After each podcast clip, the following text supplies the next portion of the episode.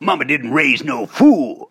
So I thought in the run up to April Fool's 2020, but as it turns out, son of a gun, I've already been pranked last week at my bank. So I'm patiently standing in line waiting for the next available teller, as in the only teller, because of course all the smart money is using one of the three ATM terminals at the entrance. Oh, did I say terminal? Funny that I I would prefer the terminally long wait behind another rather aging elderly gentleman who, who seemed to be taking his sweet time, fussing, conversing, joking, albeit with an air of familiarity with my friggin' teller.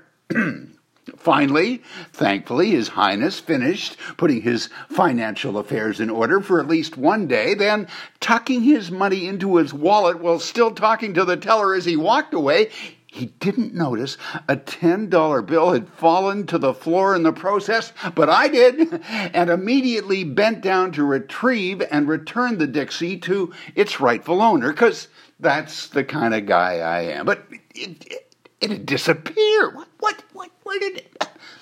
More than a little stunned, I quickly approached the teller as she knowingly rolled her eyes. Oh, he got you too, huh? Yeah, Sam does that practically every day. Always fishing for a fool, that one.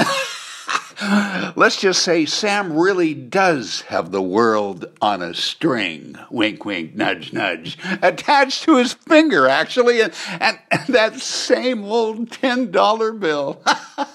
Nothing up my sleeve, sucker. What's that old saying? Once bitten, twice shy. Beware of Sam, the wise guy. Oh!